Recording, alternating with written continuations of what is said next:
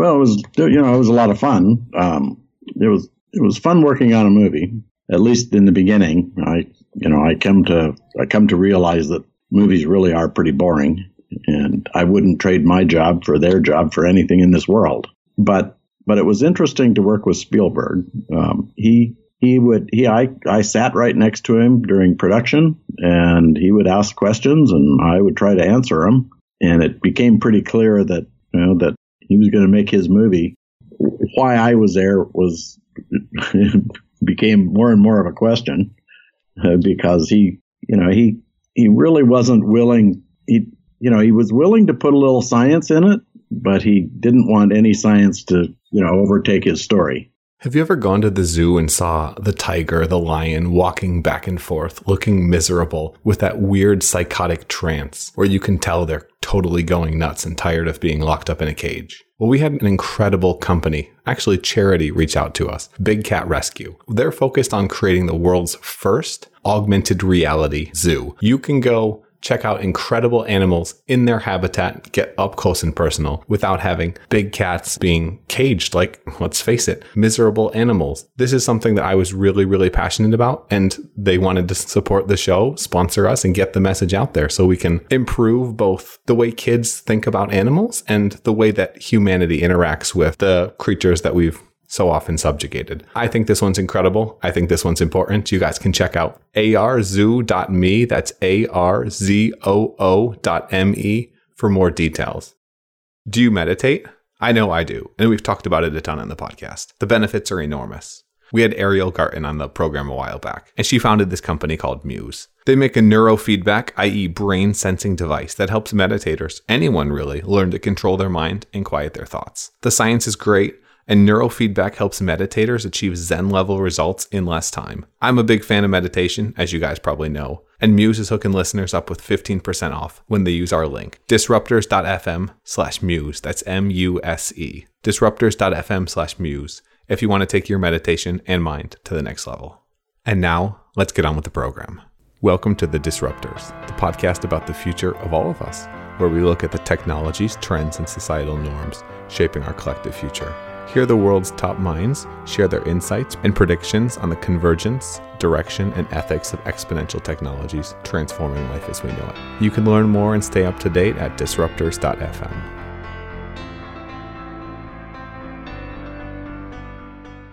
If I told you how excited I was to do this interview, it would be a little embarrassing. But as someone who grew up watching and loving Jurassic Park and having that awesome thrill of holy shit, humanity and technology is incredible.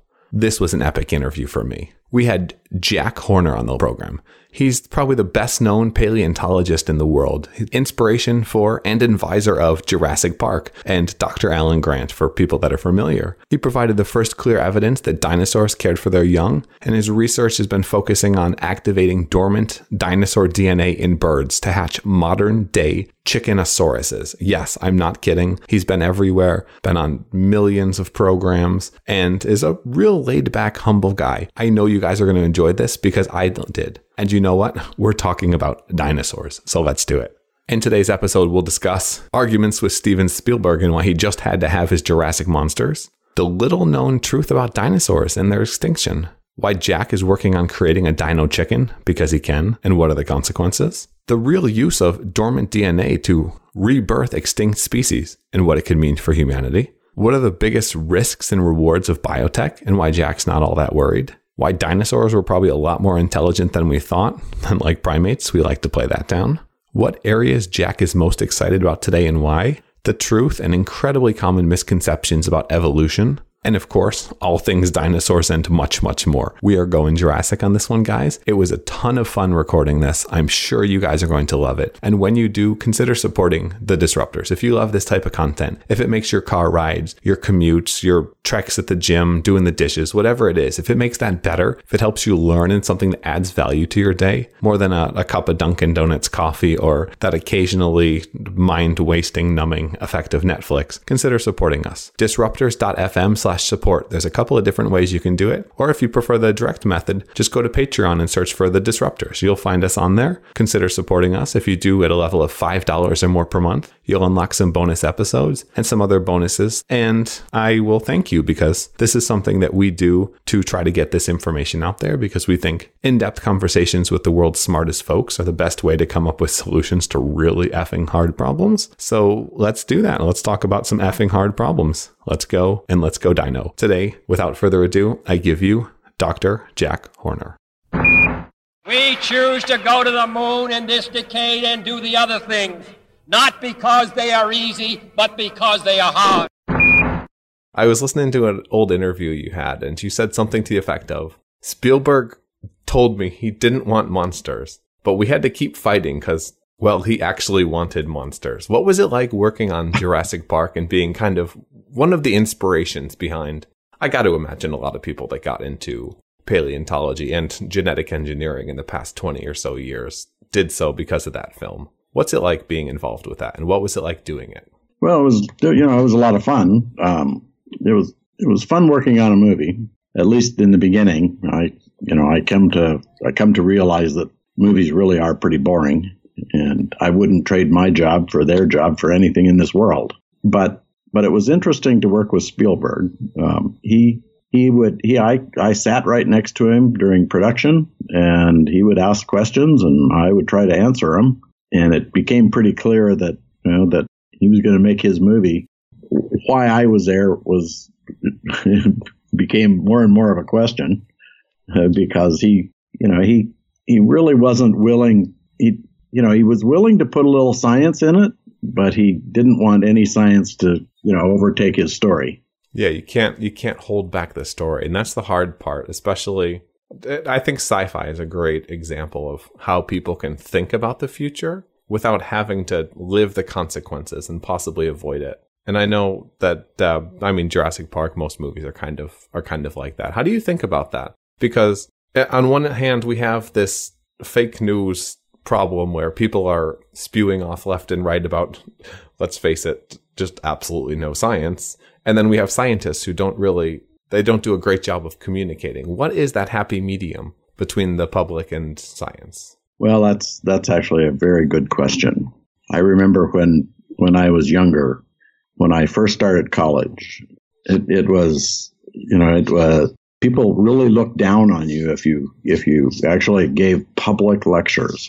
You know, your the whole idea was you know us scientists were supposed to just basically talk to each other and and any popularization, and this was you know back in the 70s, uh, any popularization of the science was you know you're kind of got a bad reputation if you if you if you actually tried to educate the public, and yet people at that time were complaining about the, you know the education system and and how you know teachers really you know weren't teaching the kind of science that scientists wanted. so it was you can't be a you can't be a sellout and you can't do nothing else. It's um it's it's crazy. What uh, it, it, you know it was really something. What got you into dinosaurs, into history so much? There's got to be a story there. I you know I was born this way. As far back as I can remember, I well I started I collected my first fossils, not dinosaurs, but some um, clams that were dinosaur age uh, in my backyard when I was four years old, but just just turning five, and and then my father uh, realized that I was very interested in dinosaurs and things like that, and he was kind of a geologist, so he knew a lot about things like that. And so when I was eight years old, he took me to a place where I found my first dinosaur bone. And, really, that's cool. that was that was pretty fun. And then and I I lived in you know in Montana. I was born and raised in a place in Montana where I wasn't very far from where a lot of famous dinosaurs had been found. And so as my interest continued, my mother would drive me to some sites and my father was, you know, thought it was interesting that I liked geology and things like that. So I found my first dinosaur skeleton when I was 13 and just, uh, and then when I was in high school, I made a science project about dinosaurs and, and and recently published that. so I don't know. I've just I've I was just born this way. Recently published that. Why'd you publish it? well, it was uh, interesting. It was a an interesting question that I had when I was in high school. I was really curious. In Montana, we had a lot of, uh, there was a rock unit that had a lot of dinosaur fragments in it, a lot of, a lot of stuff, but no skeletons. And the, and what was called the same rock unit in Canada, just across the border, had beautiful skeletons in it. And it was, it was curious to me why they were so different. Why the same rock unit had had beautiful skeletons, you know, 100 miles away in Canada and in Montana, they were all broken up and fragmented and stuff like that. I mean, it, it turns out to be a, you know, simple answer as it's just it act in what it turned out to be. We're looking at different points in time geologically. So back in those days, people didn't, they didn't have a lot of resolution in the geologic formations. And as we learned more and more about them, our resolution got better and better. And we realized that just, you know, the dinos- those dinosaurs didn't live at the same time.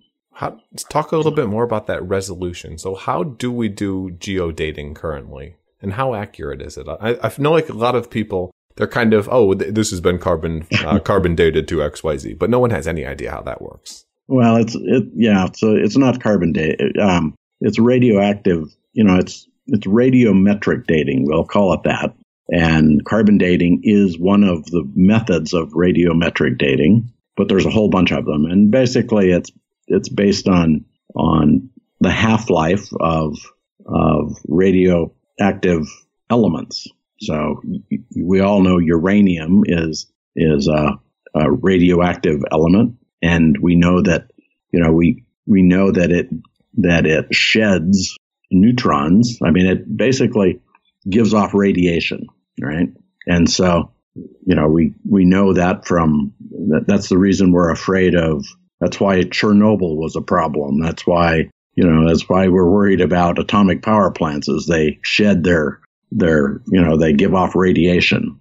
And so that radiation is actually, you know, a, an element losing, you know, losing part of its, you know, it, it, it's actually it's changing from one isotope to another, and we can predict how how fast it, that happens. So, as an example, um, carbon is a is one of these kinds of elements, and it sheds its it it gives off radiation. It changes from one isotope to another, and we can predict that time. The ha- we call it the half life, and the half life I forget for carbon is just a like a hundred thousand years. So it it we can only date things that are you know within within a hundred thousand years. Right, I that's not exactly what it, I don't remember it exactly for carbon, but it's something like a hundred thousand years. So if something's two hundred thousand years old, you're not going to be able to date it with carbon.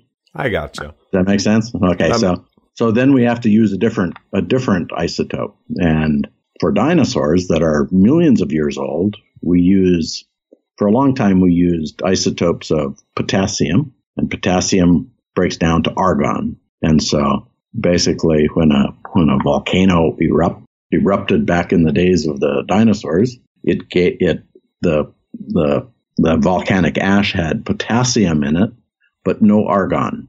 Right? So argon is a gas, and so it, it wouldn't be it wouldn't be in the volcanic ash. It would have escaped when the volcano erupted if there was any there. But as the sediment, as it as it lays down on the ground and then is covered up, that potassium breaks down to argon, its half life, right? And we know how fast that happens. And so, so we, if we, you know, are digging up dinosaurs and we have a sample of volcanic ash, which we have lots of in those in the dinosaur days. There were a lot of volcanoes going off. We just take a piece we just take a basically take a piece of volcanic ash and measure the amount of potassium and the amount of argon. And we have a pretty good idea within, you know, within a 150, 200,000 years of how old it is. And when we're talking about something that's 65 or 70 million years ago, you know, 200,000 years is close enough. And the dinosaurs were around for a really long time. They were essentially perfectly evolved for the world that they found themselves in? Well, you know, nothing's, you know, the perfectly evolved thing is, you know, that that's a completely subjective, as you can probably imagine. We like to think we are pub, you know, perfectly evolved, and yet we can't we can't run very fast, and our eyes don't work very well, and you know, lots of animals can see more of the spectrum than we can, and we don't hear very well. And McDonald's, you know, where is nothing, you know, evolution is is is certainly about it's always trying you know it's it's we're always selecting for the for perfection in the ecosystem we're in but the ecosystem keeps changing so so we're never really perfect nothing's ever really perfect is it silly to use a categorization like dinosaurs when there really were so many different types is that kind of like saying primates or what what would be an analogous way to think about that well, yeah, dinosaur, dinosaur. The term dinosaur is a huge category right now. You know, for for many years we thought that dinosaurs uh, were big, stupid, green thing, cold blooded reptiles that wandered around looking for a place to go extinct. And then we realized, uh, you know, after the work of John Ostrom at Yale University, we realized that birds were actually the descendants of dinosaurs. And nowadays, you know, we actually classify birds as a group of dinosaurs. And so, you know, Dinosauria actually includes all of the ones that went extinct, the ones we call non avian dinosaurs, and the ones that are still alive that we call avian dinosaurs. So, you know, when it comes to perfection or comes to success, the dinosaurs, you know, that we oftentimes use as kind of the symbol of, of failure are actually the most successful group of vertebrate animals ever. And in terms of the avian, non avian, this is the whole do we put feathers on the velociraptor debate? We definitely put feathers on the velociraptor, yes. We know we know for sure that velociraptor had feathers. So is the difference between the two primarily feathers, no feathers, in terms of how a layperson would think about it, like a T Rex? T Rex probably had some feathers on it, yes. It was a big animal, and you know, it, feathers probably evolved to to insulate, and so so a big animal size of T Rex living in a in a you know a relatively warm environment isn't going to require insulation. So I would I would venture to guess that the juveniles probably had more feathers than the full grown adults did. But when we think about dinosaurs, the meat eating dinosaurs definitely had feathers. And the plant eating dinosaurs probably had some kind of featheration. In other words, they may have had display features that were made of, of the kind of keratin that we see in feathers. We, it's called beta keratin.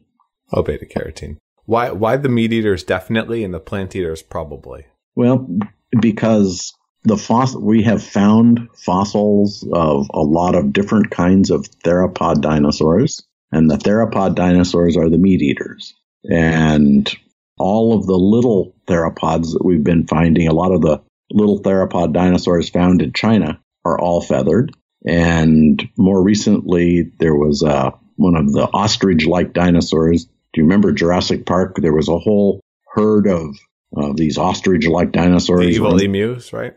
Pardon? The evil emus with the massive claws. Well, they, uh, I don't remember what I don't remember what they called them, but anyway, they they look they look like ostriches running along. Anyway, they they have been found recently with feathers as well. So so we know the little velociraptors had feathers. We know that the ostrich-like dinosaurs had feathers, and we found evidence of uh, featheration in some of the larger meat eating dinosaurs. So we, just, you know, when individuals of different groups of dinosaurs have feathers, it suggests that they all, all of the meat eating dinosaurs probably had them. Makes sense. Just like birds, you know, I mean, you know, if you found five or six versions of birds, you would assume all birds had feathers. Makes sense. Most primates have some type of hair or fur. We all have all, more things in common. All, all mammals, mammals, not just primates, all that, mammals.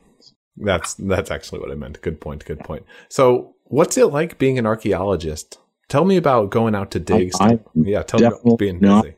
Archaeologist, not archaeologist, paleontologist. Yeah. Yeah, I, I, I am definitely not an archaeologist. Ever think about it? What? Doing archaeology? No, no, I don't. I, you know, I try to stay away from. I do my best to stay away from anything that that is highly political or highly religious. And us humans, we're both.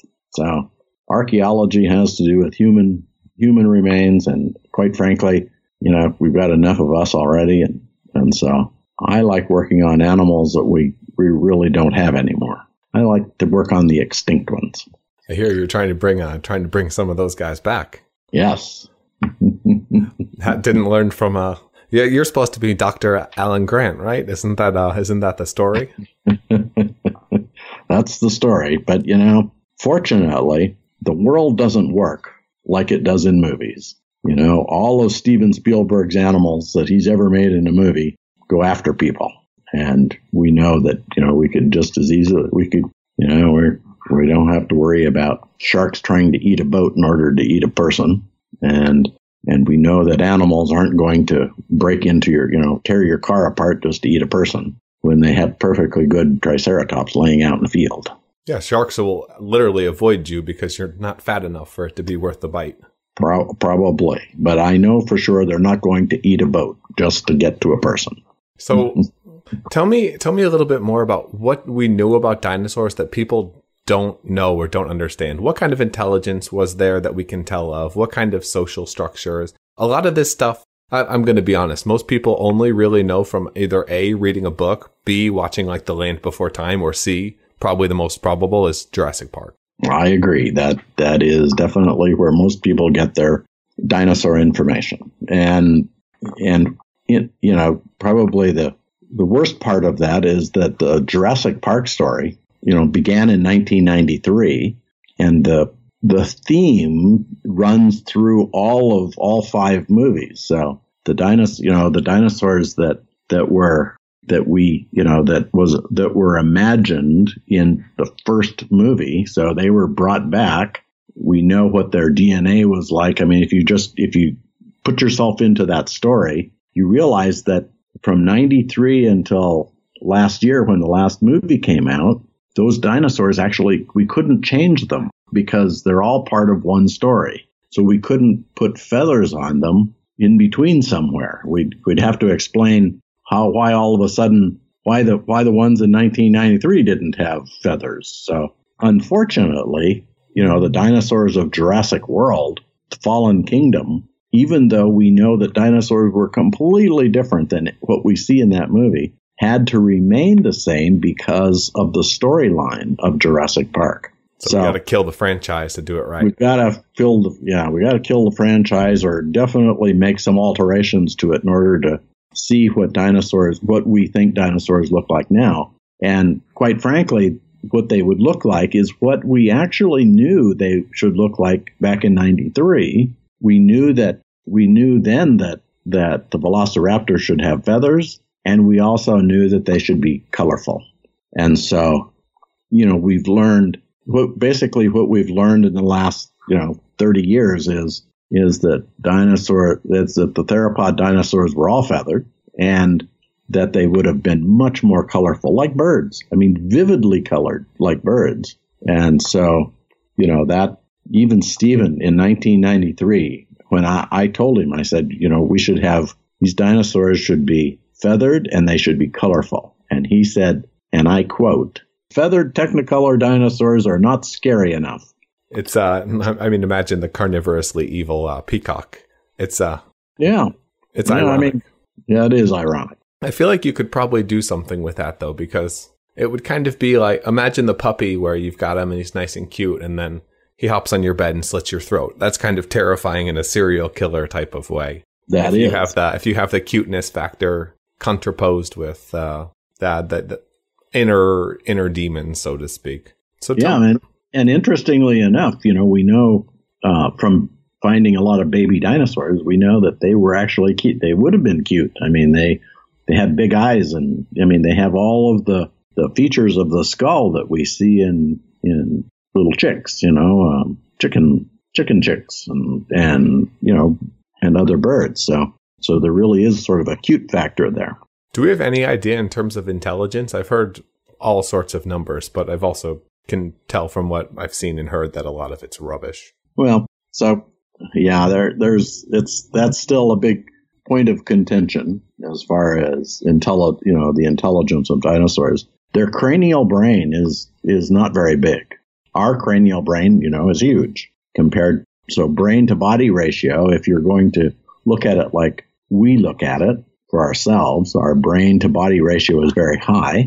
And if we look at at most birds, the brain to body ratio is pretty low. And so, you know, that's why we have the term bird brain, you know, and that's not a compliment, right? And yet we have parrots and they're, and, you know, a lot, and crows, which are actually pretty smart, right? So, and their brain to body ratio still isn't much different than, than the ones we call bird brains. So, so it's pretty clear that, you know, we don't really know what it is. Size is, size is some kind of a factor, but it's clearly not all of the factors, and we don't really know what all of the factors might be. Now, another an interesting thing about dinosaurs, and it's people have known about it for a long time, the, the suggestion that they have a second brain in their pelvis. And there's definitely an enlarged ganglion or a lar- an enlarged part of the spinal cord that actually could have taken that could have operated as a lot of the motor functions the hind legs and tail and so forth could have been controlled in a different place. Like front, like a front and wheel, front and back drive for your yeah, wheels. yeah, exactly. So you know we're we're very mammal centric. Us humans, we we think everything should be in one place, and and so there's a lot of a lot of people who you know as soon as you say something like that, they're like, no, that's just ridiculous. But we don't know. We don't know enough about our own brain to know to be speculating about, you know, an animal that we don't know at all. So octopuses have 10 or 8 brains, don't they? One in each part of their arm or something to thereabouts. Well, they certainly have it, it's different than us us for sure, but like I say, it's, you know, a lot of a lot of research to be done there.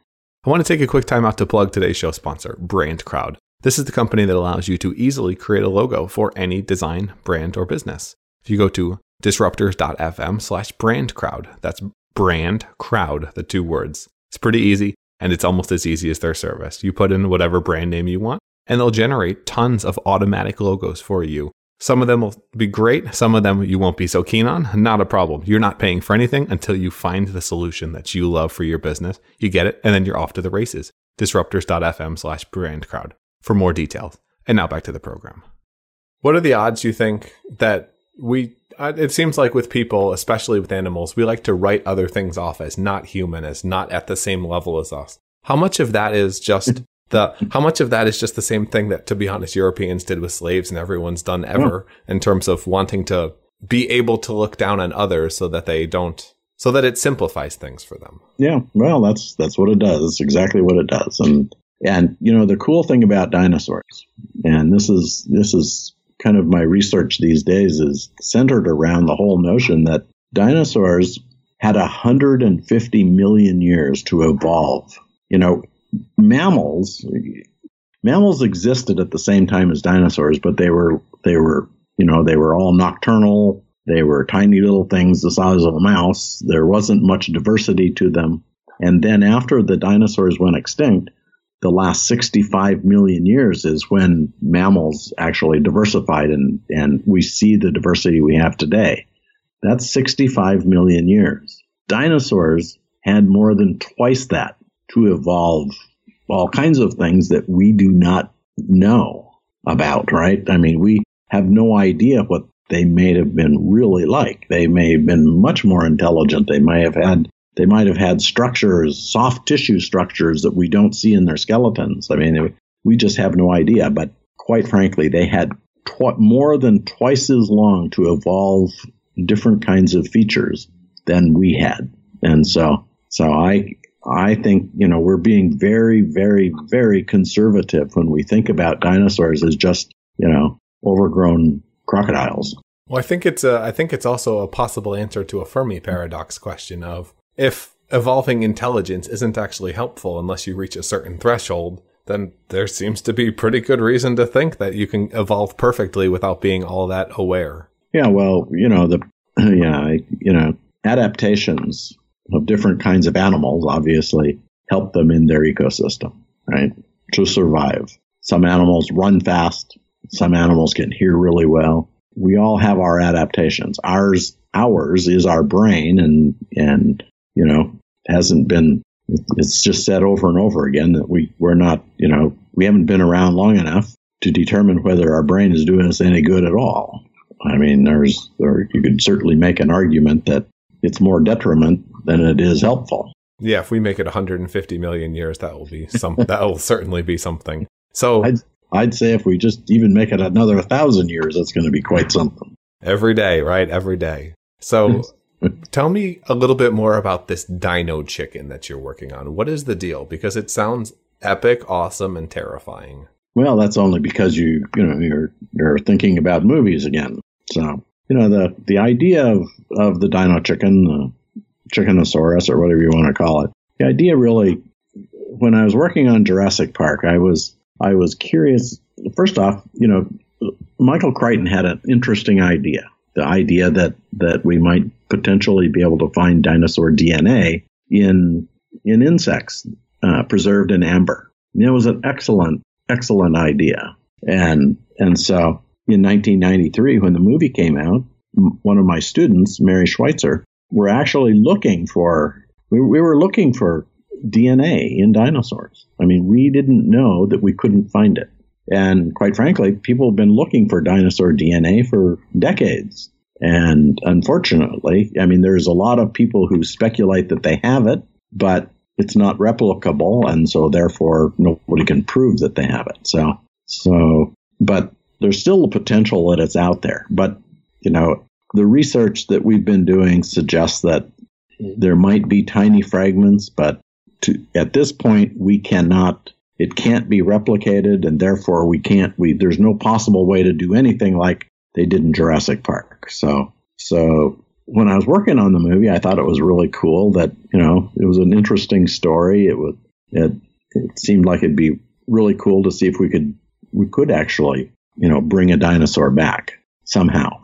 And once we realize that there is no, you know, not likely, we're not likely to get DNA. That's not, I'm not saying it's impossible. I'm just saying it's, at the, at the moment, it doesn't seem likely that we're going to get it. Then, you know, challenged by, you know, how would we do it? Well, birds are dinosaurs. We classify them as dinosaurs. They are their direct descendants. Therefore, birds carry some some degree of of DNA of their relatives. And so the idea was is to to actually, you know, go into the genome of, of birds and see if we couldn't identify some what we call atavistic genes, genes that characterized particular features of dinosaurs that have been turned off during the course of evolution from dinosaurs to birds. And uh,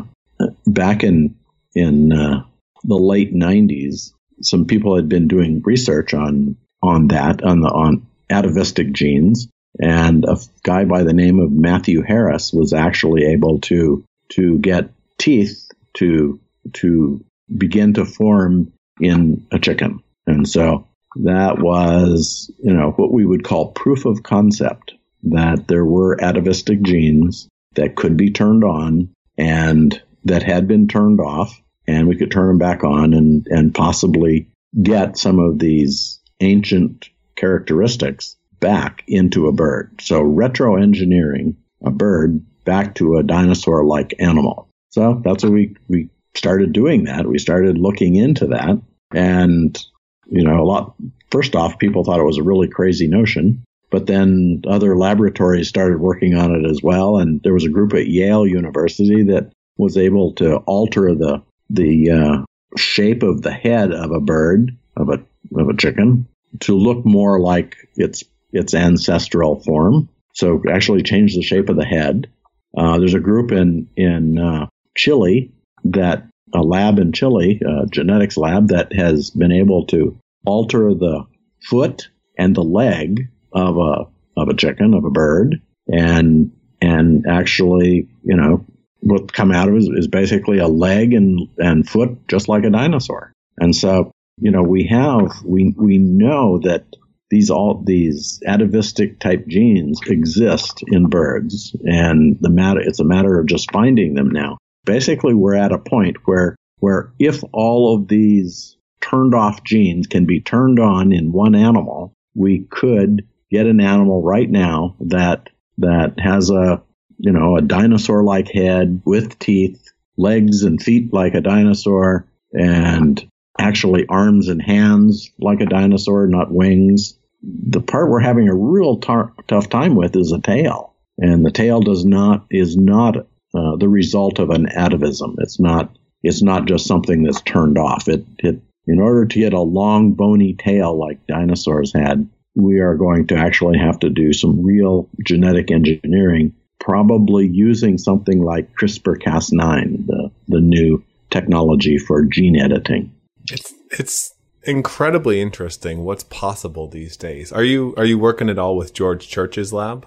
Not, no. I'm, you know, I I don't really. We're uh, we've been working with a lab in uh, in Montreal, uh, Hans Larsson.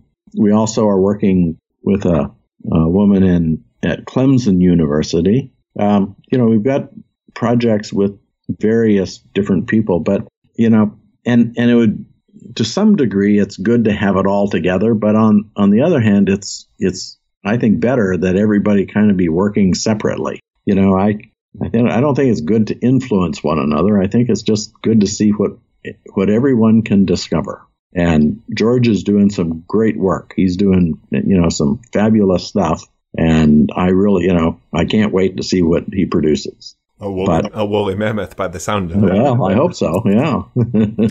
so how do how do we look for these uh, atavistic genes? I'm probably saying that wrong, but and also, what would be the consequences? So theoretically, if we can do this with a chicken, I can turn the human into a Neanderthal, or the dude before the Neanderthal, or the dude before the dude before the Neanderthal, because that's way more recent. When does that stuff start to happen? Well, you know, first off, atavistic, you know, the way you identify an atavistic gene is, you know, I, I would say the best way is is just by you know identifying them in in in accidental mutations. For instance, as as you probably know, children occasionally are born with extra vertebrae in a in their tail. Right? We have a tail bone, but occasionally there's some extra cartilaginous vertebrae and and I understand doctors just sort of take that, take it off. And that would be an atavistic gene. So, and every once in a while, snakes are born with legs and whales, uh, dolphins are, are born with extra flippers and stuff like that. That they're, these are ancestral genes that accidentally have, that have been turned off during the course of evolution, but accidentally get turned back, turned on and reveal, you know, these ancestral characteristics. So, you know, when we can see them, we know that they're, that atavistic gene is is there, and all we have then then it's just a matter of you know going into the genome and see if you can find it. But but uh, we you know there's not very many other ways of figuring out what they might be. How do you distinguish the so so kind of what's happening is we're waiting until XYZ completely unexpected event happens we find that creature and then we're able to look at, okay, why is it that Matt has some type of tail coming out of his butt? Or whatever, whatever it ends up being. And then looking at my DNA to figure out what that is. Do you have to wait around to see those things to happen? And if you do, how in God's name do you actually find those things? We have a big world and our big world likes getting clicks and advertising dollars. Yeah, well, you know, it's we are, you know, as far as the dino chicken goes, we're we are looking for particular ways to make an animal that looks like a dinosaur. So so we're, you know, doing a, lot of research just on the tail. And even in doing that, I mean, we we're we've made some really interesting discoveries about the causes of of some diseases that we have in humans. I mean, the cool thing is is that as you do this research, as you look for these genes, you you have the possibility of making and a lot of other discoveries. And and that's basically you know that that's kind of the the prize in all of this. Would I like to have a pet dinosaur? Absolutely. But you know, there's a lot of other things coming out of this research that that isn't obvious. Does it scare you at all that we find these genes that control X, but they also control Y and Z and Q and R too, and we don't realize it until we change things? Well, that's that's that's what we're trying to be cautious of right now. We don't know. You know, the the Yale lab was able to alter the the head. Matthew Harris was able to get to initiate tooth growth. We've figured out a way to you know, alter the hand. Is this all in vitro or in vivo? It's all it's all done within the embryo. We don't hatch anything. So you know we're we have a lot of isolated research that's been done. We nobody's ever tried to put all of these different characteristics together yet to see if we could make it, you know, a different kind of animal. But that, you know, that would be the that would be something we would want to try later when once we have a tail, once we figure out the tail. Who funds and the this? tail is just, you know, it's just it's complicated. It always is. That's always the, it's always the the eighty percent is the initial easy twenty percent of the effort, and then vice versa, Yeah. right? Yeah, yeah. But it's you know, it's like I say, it it's producing an awful lot of we're we're getting we're discovering a lot of things that we wouldn't have discovered otherwise. So so it you know, it's a it's certainly a productive research avenue. How do mad scientists like you get funding to pretty much just have fun all day? Well, you know, I we had an initial we had an initial donation and all of the funding for this project is donations. We have a GoFundMe site right now where we're trying to get people to help out. Um, but that's you know we have we have friends, donors. It's it's not an expensive project. Uh, you know, we're right now we're looking for three hundred thousand dollars. We think is what it'll take to I'll call up Spielberg. You, the- I, yeah. I let you get the Velociraptors, man. Just just float me on this one, and we'll we'll call it even. it's uh, a it's an incredibly fun thing. How do you think about it now that we're starting to do this with humans? Well, you know, that's that that gets us into all, you know, into the politics and the religion, which I try to stay away from. So, you know, genetic modifications of humans, I I I guess I, you know, I I'm oftentimes on the wrong side of the fence there. I I'm not opposed to genetic modifications, especially if it's if it, you know, I mean, we're obviously have the are going to have the capability to solve a lot of genetic diseases. And I certainly don't have any problem with, with doing some genetic modifications that, that, you know, help people. On the other hand, you know, you could make an argument that, you know, if we solve all the diseases, we're just going to have too many people. so, I mean, there, you know, there's a lot of different, different angles that you can take with this, but, but, uh, but I think generally speaking, um, you know, just like anything else, genetic engineering um, can be used for good and it can be misused. It can be. I feel like in a lot of ways, what sci-fi tries to be is a reminder that the path to hell is paved in good intentions. Right. It's not always, and it's not always, but it helps you see. How do you think about how do you think about sci-fi as a whole? We kind of talked about it a little bit earlier. Well, you know, it, it, that's we use our imagination to make movies. We use our imagination in our books, and and we can look back at a lot of of sci-fi writers that had cool imaginations that that foresaw the their future, right? And we see now that people can do a lot of the things that you know that were thought of as science fiction in the past. And obviously, a lot of things that we're that people are writing about right now will become science reality in the future. Obviously, again, there's you know it's good that can come from it, and there's bad that can come from it. What about that scares you?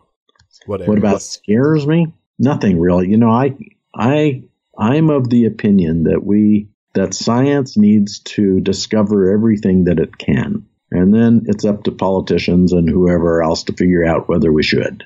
So you don't think there's any Pandora's box ever? I don't I think we need I, you know, I think science should be unlimited in our discoveries. And the, and the reason I say that, let me, let me just say, let me explain that because, you know, a lot of people have a real problem with me saying that. But the thing is, is that if we were to limit what we can do scientifically in our country, but they don't limit it in another country, then then we leave ourselves open to an awful lot of potential. Let, us just say, you know, we do we do we don't we don't do research on STEM.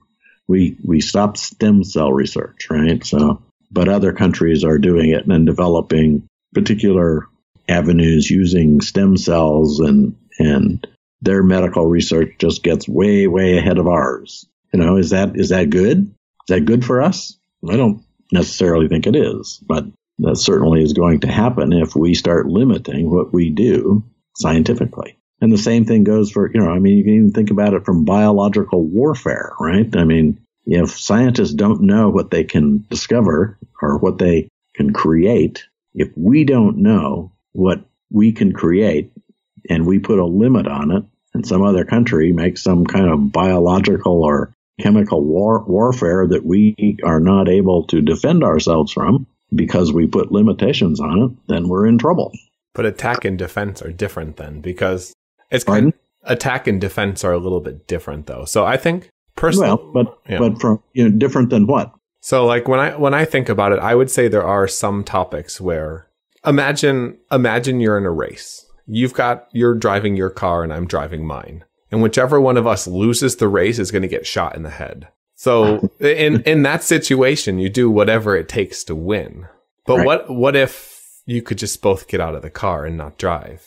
So sometimes I think there are these situations. So bio, bioterrorism potentially one, autonomous killing machines definitely another where if you have something that gives so much power to a single individual, mm-hmm. the, enough power to wipe out everything or a massive something, it's not as much like uh, you don't have the balance of power of mutually assured destruction from nuclear bombs because then it just takes one crazy with a with a keyboard and you can find yourself in trouble. Mm-hmm.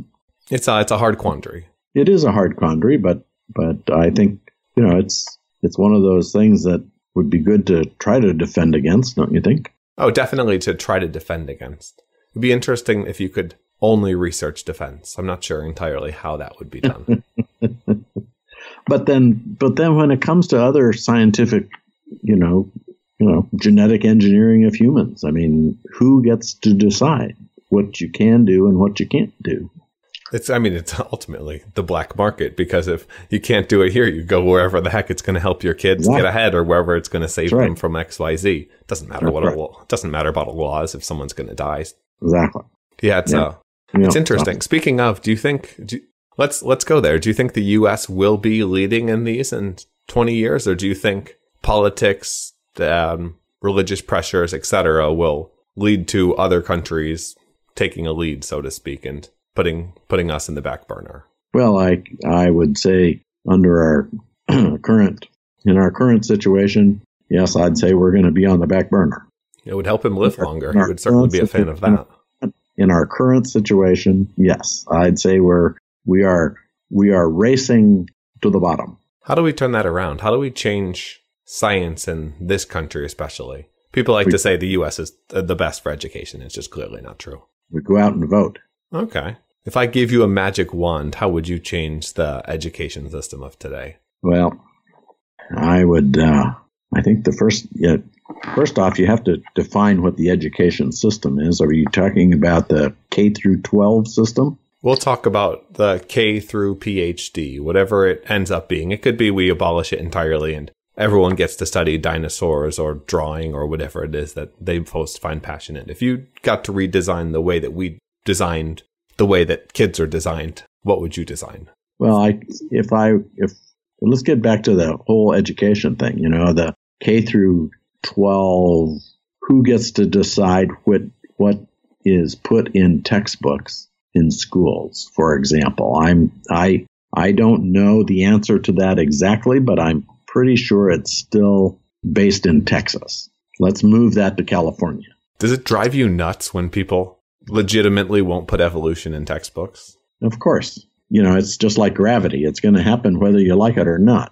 But to teach people that to to you know most you know the reason that most people don't like evolution is they don't understand it at all. Descent with modification simply means you're different than your parents. That's what evolution is. Evolution is the fact that you're different than your parents. The, biggest change in all of evolution, the biggest change that ever occurs is the difference between your parents and your and their children. There's never a bigger change. Nobody, you know, fishes don't turn into dinosaurs. I mean, there's no, there's never a point in time when a giant leap is made like that. It is always parent offspring that are the biggest changes. And those changes, we, we look at the accumulation of them over long periods of time. And then you can see, start looking, comparing the first to the last that you want to make the comparison with, you see how big of a change there is after you've looked at, at the accumulated changes after thousands of generations. The biggest misunderstanding I see is people think it goes forwards when in reality it only makes sense looking backwards. It's not evolution selected for a better, it's not birds evolved a better bill to be able to pick this thing out of this little specific crack in this rock. It's the other ones that didn't get that weird random mutation died, so it just looks like it going well in reverse. Let me, let me let me just clear up one other thing. You know, we we oftentimes say it's survival of the fittest, and it's not survival of the fittest. It's survivor of survival of the survivor. Anybody can get hit by a bus, right? It's basically survivor of the luckiest, survival of the luckiest, because all kinds of things can happen. If we look at it generally, I guess you could say, you know, that they're they're the fittest because they're the luckiest. Do you place any credence? And I've seen some alternative add-ons to Darwin's theory that appearance may play a bigger role in animals, specifically where rape isn't the dominant form of procreation. Say, so I, I, you lost me there. What, what's the? So I, I don't remember the guy's name, but I'll, have to look it up. Essentially, he was looking at and analyzing different species of birds and you could find the birds that I this will sound crass, but the more or less what it came down to is the birds with external penises pretty much raped all the females, so it didn't really matter what in God's name they looked like. And the ones that didn't have that had more longer term pair bonding. And you could see with them there was a distinctly large difference between the color and attractiveness of the let's be friends versus let's go natural type approach. So the the theory was in in cultures or in animals where rape wasn't the dominant form, uh, uh, because in the animal kingdom in general, rape is a large portion of reproduction. Where rape wasn't the driving factor for reproduction, then more power went, in fact, to the female, so they got to decide. And what were they going to decide on? Either strength, power, etc., or well, this is just more visually attractive, and because I find this more visually attractive, my daughters will find this more visually attractive. It was an alternative theory that kind of added on to Darwin's. Well, um, you know, Darwin had Darwin published a, a, lot of books, and one of them was on one of them was called The Descent of Man. The Descent of Man, and in that he talks about sexual selection. And sexual selection is when there is sexual dimorphism. So that's where the males look different than the females, right? And there's an obvious difference between them. So the antlers of of deer, right? The males have it, the females don't. That is a clear example of sexual dimorphism, and therefore we're looking at sexual selection, right? The females are are choosing the male, right, based on on his appearance, right? And and that is a clear example of of choosing, you know, choosing the male that appears to be the strongest, right? So we see, you know, sexual dimorphism in a lot of birds, the male peacock and the female peacock. I I don't I don't think there's I don't know how how you could define rape in birds necessarily because we don't really know what it is. I mean, we you know we know that all animals use use various different ways of communicating sexually, right? So So us us mammals are very good at communicating through pheromones. That's why you know mammals sniff one another.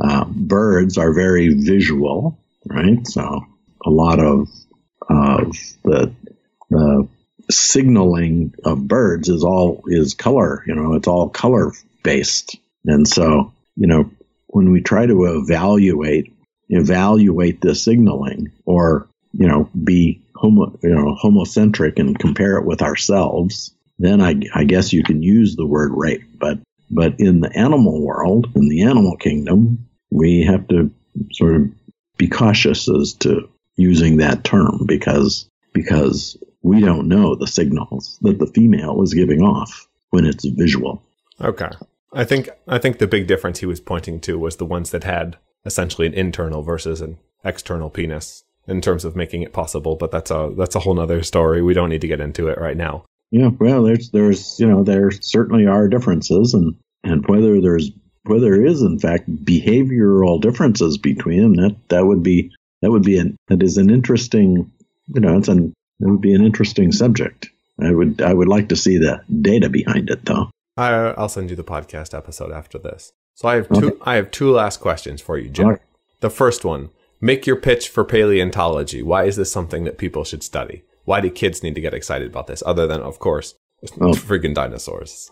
Kids, kids are always interested in paleontology. We don't, I don't think we have to ad, advertise for them, but for the general public, you know, the history of our planet understanding the history of our planet, and, and I don't mean just paleontology, I mean geological as well, is something that we should all be interested in because, because the, the history of anything, the history of anything is always going to help us understand the future. I think that's a great explanation. I think it's a great truth that rings true in everything. And now before you tell people where to find you, if you had to leave people with one thing, a quote, a call to action, something, it can be anything, what would it be and why? I would I I don't know that I have anything other than that I hope more females get interested in science. And that dinosaurs had feathers and yeah, Spielberg, you were wrong. And, yeah, I mean, you know, and I hope people help me out in my quest to make a dinosaur. You know, you just go on and on and on. How long do you think until we until we birth the dino the dino chicken? There's no way to know. You know, we've got to get the tail. The tail is what we're after right now. get the tail, then it's just a matter of putting it all together. And so I, you know, well, you will be I'd on the front cover of every magazine if you pull it I'd off. I'd say we're three hundred thousand dollars off right now. three hundred thousand dollars off. Somebody's got to be able to make that happen. Come on, guys. Let's yeah. let's get let's get a real Jurassic Park going, and then we can make a new movie. Thanks, uh, thanks for coming on today, Jack. This has been a lot of fun, especially for me. Where's the best place for people to learn more about you? I don't know. Wikipedia. Bingo. I, I, like it. Thanks, uh, thanks for coming on, and thanks for tuning in, guys. Sweet. Right. Cheers. If you want more of the Disruptors, you can subscribe to the podcast on iTunes or go to disruptors.fm, where you'll find tons of audio and video interview stories with leaders in the fields of genetics, cryptocurrency, longevity, AI, space, VR, and much, much more. You can also follow me on Twitter at MattWardIO. If you enjoyed the show, please leave a quick review on iTunes at disruptors.fm slash iTunes to help more people discover the podcast and help us make a bigger impact.